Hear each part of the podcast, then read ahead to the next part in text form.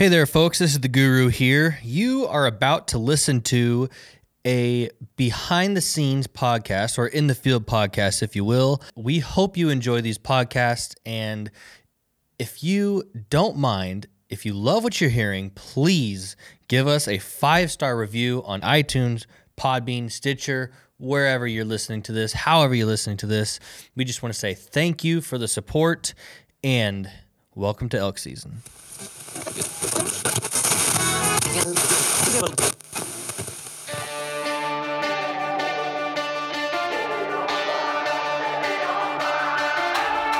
Welcome to the Born and Raised Audio Experience, presented by Onyx.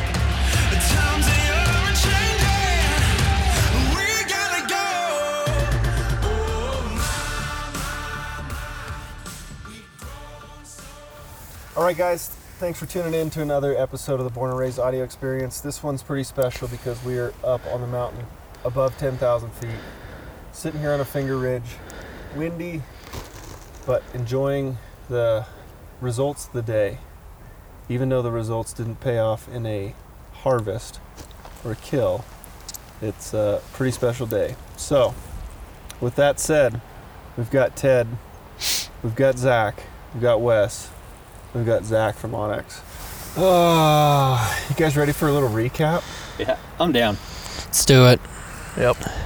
So to set the scene right now, we are all on a ridge in a wilderness in Colorado, and it's, if you can't tell, it's blowing fairly decent right now. How sweaty are you right now?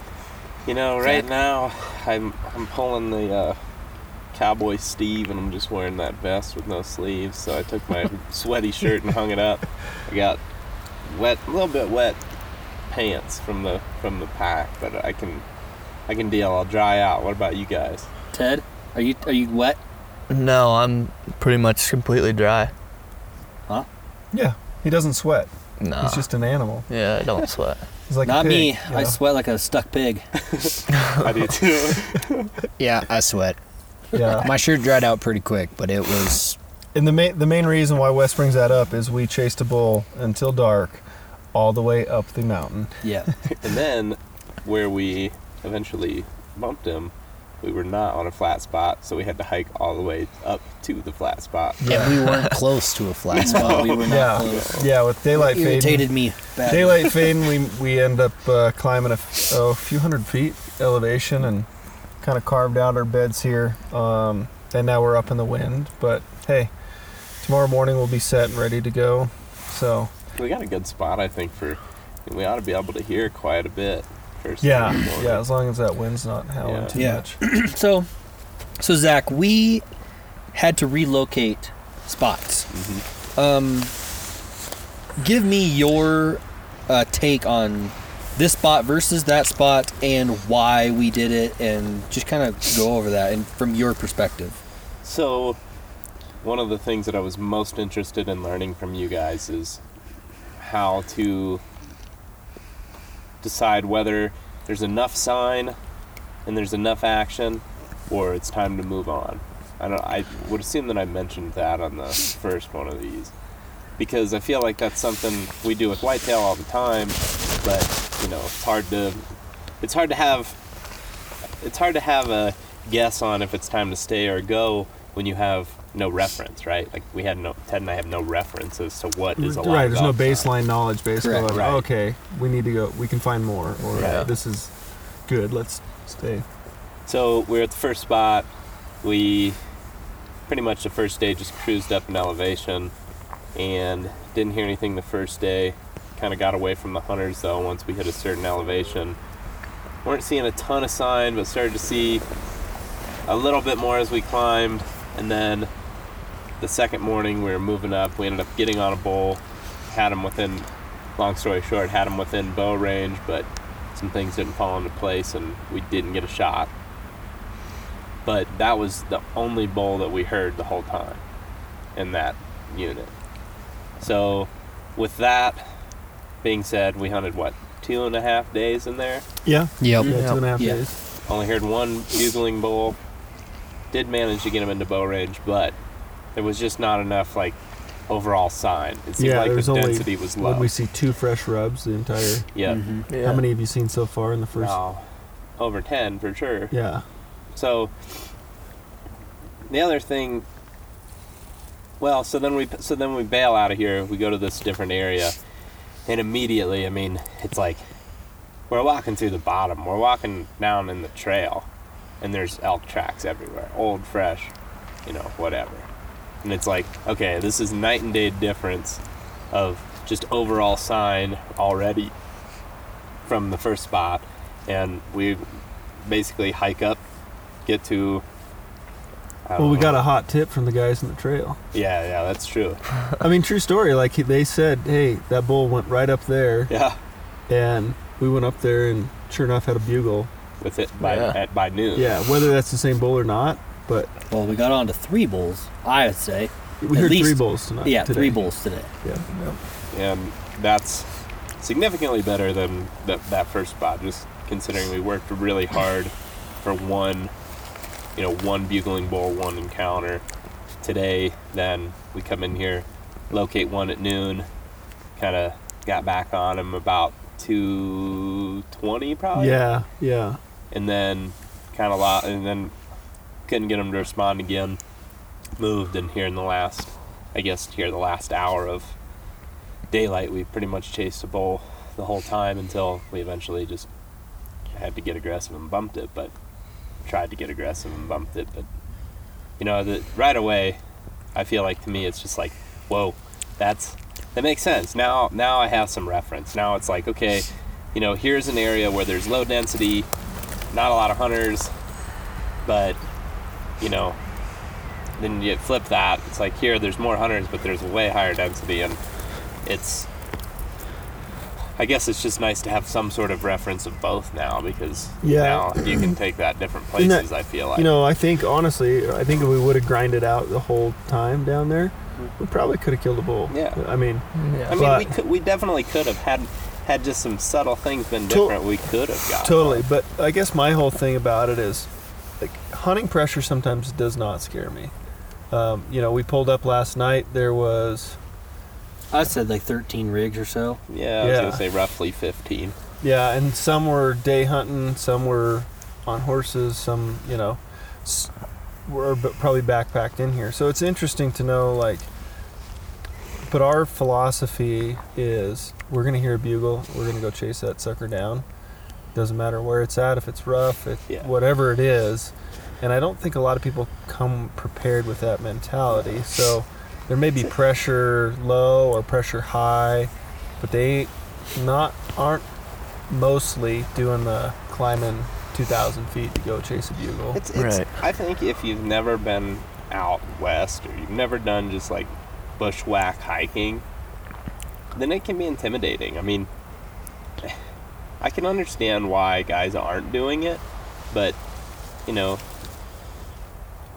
it's stuff that we do, whitetail hunting even. I mean, I come out here and hike all the time, you know, hike in these areas all the time, go off trail. It's like, if you don't do stuff like that, then I can see where it's tough to have the confidence to just go for it. But, like, if you just do it, you can be in the game any time of the day. Just like we're saying, well, you can be with turkey, you know? It's the same thing. Middle of the day, everybody kind of gives up, goes back to camp. It's like, that's when you can strike up a bird and really get them going. It's like same thing out here, it seems like. It's like we just keep at it. No, we take our breaks. Yeah. We sit down for an hour, 2 hours sometimes. Drink water, have some food, BS a little bit. Yeah. And it's just like, I think just the persistence, I guess. Is that the right word? Persistence? Yeah. Just keeping at it. You can't kill them from camp. No, and I also don't think that you can't, you know... There's days in the turkey woods, for example, where you just have to hang with a bird all day. When you're tough hunting and there's birds aren't gobbling a whole lot, you gotta hang with him for that one moment that he loses those hens and you strike. You know, it's kind of the same deal here, to where you're hanging with them, you're in their area all day, and then as soon as one goes off, boom, you gotta play on him. Where if you walk all the way back to camp every day, that's so much time and so much energy, where like we're We're just not, we don't have that energy being used to go back to a camp or back to the truck or, you know, back to a hotel, whatever, like whatever people are doing out here. It's like, we're just hanging out here all day. So we're always in the game. Yep. I mean, that ball that we almost, got in that first unit, Zach heard him for the first time. We're getting water. We're sitting there eating and getting water. And it's eating just like, brekkie. Yeah. I mean, that's, you're in the game. But if you would have went back to camp to eat breakfast, you're not in the game. So just having the confidence to stick it out, just be out here and hang out here and kind of live out here with them is, I think, super, super important as far as like your guys' strategy. And, you know, I don't see Ted and I doing it any different, you know, down the road either. Sando, what do you think? Yeah, I mean, I think, you know, looking at it, it's like, we're not that far from the pickup. No, you know, no. I think as the crow flies, we're like 5.5 miles ish. Mm-hmm. I just looked, we covered 9 today, and yes, it is 9 going over a bunch of blowdown and, you know, jumping over logs all day. But the biggest thing is like, the only hunters we saw today was walking on the trail in here. But otherwise, we haven't heard any. There are other trailheads that people could get here, but it's not so much the distance either. It's, you know, we walked through some pretty nasty stuff, but that's where we saw all the sign. Right. And the thing is like, we heard bugles at noon. We got on them at 2, and then we started going. We found a wallow that was way fresh, plenty of beds that were from this day. Mm-hmm. And it's just, I mean, yes, it may have been 2, 3 o'clock, but we at least knew there was elk around. And then we kind of hung around, we waited, and then at about 5 o'clock, that one sounded off, and we chased him for a while. And I think the biggest thing is like, you know, the name of the game is trying to get away from people, but just being out here. You can't, you know, everyone says it, you can't shoot them from camp. But, I mean, honestly, how many people don't even put themselves in the opportunity? They don't give themselves an opportunity by not being in the field. Yeah. We heard 2 bugles on this trip from just, you know, when we're getting water or we're just kind of taking a quick break and we're just listening, and then one sounds off and all of a sudden it's game time. I think if you educate yourself on, in practice in the off season, doing things like backpacking, hiking in areas that maybe are intimidating, and you just get some practice. I mean, I guess I'm just thinking of, you know, maybe reasons why people aren't doing this. It's like, I think if you were to practice that type of stuff, it's like going backpacking. Even if you're right off the trail, just like make sure you have your gear right.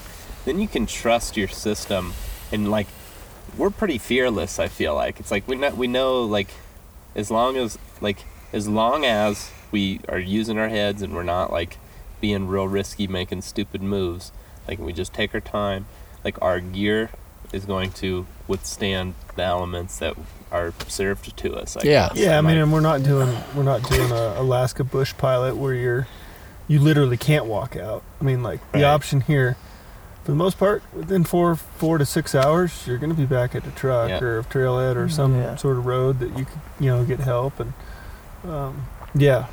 I think that's huge. Like when you really break it down, it's like it still is pretty tame. Yeah.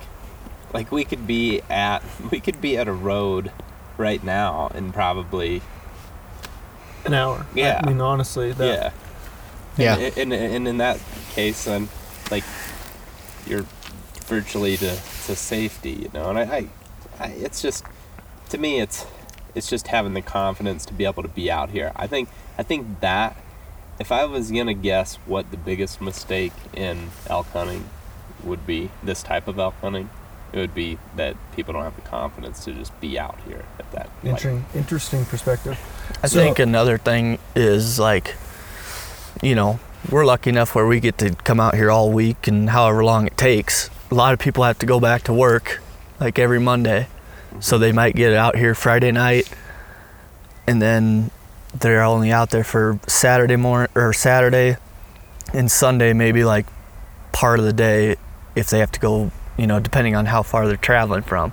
So, I mean, backpacking might be a lot more limited for them and a lot more, you know, difficult to be like, I'm going to go as far as I have to, and then I got to pull out after a day and a half. But I guess the thing, too, that we're still getting at is that I still think it's possible at least to get it.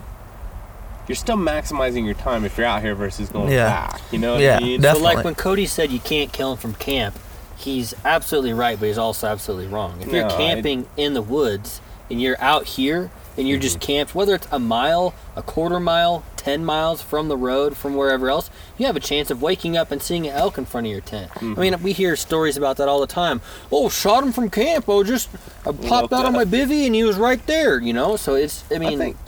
here's another thing that, like, I've talked to you guys about. It's, like, the one thing that, as a kid growing up in Ohio, you hear about elk hunting is, like, you hunt them in the morning as they're going uphill to bed, and then you hunt them in the evening as they're coming back down. Whatever, man. Like, that is not the way this goes. And, like, I think the other thing is, too, I guess when I'm talking about that lack of confidence of being out here, it's, like, the lack of confidence that... you can find these things. Like you can just keep going and to, you know, keep going, keep looking for them. And yeah, they do eventually go bed down and you can catch them. I've heard a million times that everybody knows you can't catch an elk. Well, yeah, you can't catch it if it's running away from you, but if it's bedded, you sure as heck can catch it. Like it's not moving. You're just slowly moving through the woods, calling, trying to get them fired back up. And I think that's just an interesting like misconception or like a strategy, and maybe it's too much TV, you know, type hunting coming at me at a young age, but it's like that's the part about that to me. All right, that is also huge. It's just like you just keep at it. You keep at it. You stay out here. You have the confidence to be out here, and that's enjoy what like I guess the biggest thing. Like, win for today, hearing a bull bugle, hearing several bulls bugle, like, having the experience, seeing this country, I mean, crawling up here going, man, where are we going to camp and find a spot? No, it's like, life is good, you know? Well, there was a moment when I was walking, we were side-hilling before we decided to come straight up here to camp, and it's like, the sun was setting, I mean, it was getting darn near dark, and... the sunset and I can see mountains in the background. It's just like, this is awesome. Like, this is what I was born to do, you know? And, like, I think, I don't know. It's just something that's, I don't know. It's a deep thing about it. It's like, it's almost not even all about, it's definitely not all about the hunting. It's just like being out here with people that you get along with. I mean, I think if you get a group, of guys that, you know, all have the same mentality and you just go for it. It's just an experience that whether you have success or not, you have success because you're out here doing it. Yeah. I just think I wish so many people could get out here and do it and would just go through with it. That's so huge to me. Like I speaking of which, go for it. How did it feel to have a bull bugle back at you? Oh man, it was awesome, really. It's like, hey, all that practice in the car and in the basement, trying not to drive everybody crazy was worth it. I drove Ted crazy, but... Yep. But, I mean, it's one of those things that's, like, I don't know. I really, really wanted to be able to do it. Like, for me, something about hunting, too, is, like, this is a personal thing, I guess. Like, I don't like to just, like... not know how to do a part of it. Right. Like, I want to know how to do every part of it. I want to understand every little detail of this. So, like, one of the things that I could either do or not do is call or not call, practice, and learn how to do it. And I'm really happy that it paid off. Pretty cool. Worked. Hopefully it works more. Well, the cool thing, you guys got anything else to close her out? Or Wes, any final thoughts? Final thoughts is... just like Zach said, persistence. I think persistence kills elk. That's what I think. Yeah for sure. Even tonight, I think we probably all in our heads going, man, this isn't going to happen as we're chasing the bull up the hill, but then it like something could happen and it's like, why walk away from a bull that's bugling? I mean, we've laid out that rule. Never walk away from a bugling bull. Like, okay, it's dark. Okay, we bust him. Okay, he's gone. but we could have gave up half hour, 45 minutes before that, and you would have never known what would have happened. Right. Well, I'm just, I mean, so I popped around a tree. He's staring right at us. I ranged the spot he was standing. He was 47 yards.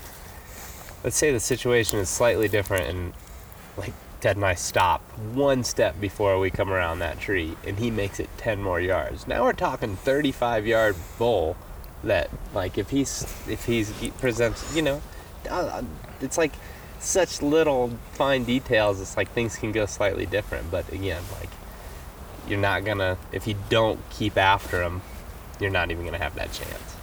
Yeah, I think the theme of this episode, honestly, is that fear of failure. Yeah. And not having that fear, you know, and just going for it, seek it, you know, just don't quit. That's a really good point, and I mean, it was something that we talked about multiple times today. Is, you know, I think we all agreed that in hunting, the one of the biggest factors of like people actually failing is their fear of failure. Like, I think in the whitetail world, it's like if you bump the buck that you're after, or a big buck, like you quote unquote failed. But to me, that's not true at all. Like, the only failure is not trying. 100%. And I think that's all I have to say about that. I love it. Sandow, closing thoughts? Nah, I think the biggest thing is, you know, and we've hammered it here, but just not getting down and just sticking with it. But then also, like, more on the strategic side, looking for areas that people aren't going to go. Mm-hmm. That's where those animals want to go hide. And like today, we were walking through some blowdown that we were making so much noise that it's really easy to be like, there's no way we're going to be able to get on any critters up here. But then finally one sounds off and we see all this sign where we knew the animals were there, and that kind of got our spirits up. And then we finally heard a bull and we almost got it done. I mean, Zach had it at 45 yards, and I think we had it two more times. We had it once at 85, and then we had it again within 100. So we got close three times, really just because we stuck with it. Yeah. Yep. And we're going to stick with it for several more days, and hopefully it pans out. We're going to give her the old stick too. Alrighty. Well, I think this is wrapping it up for today's podcast. Just want to thank you guys for listening to the series. Please give us a review on iTunes or wherever you're listening, and we will catch you on the next one.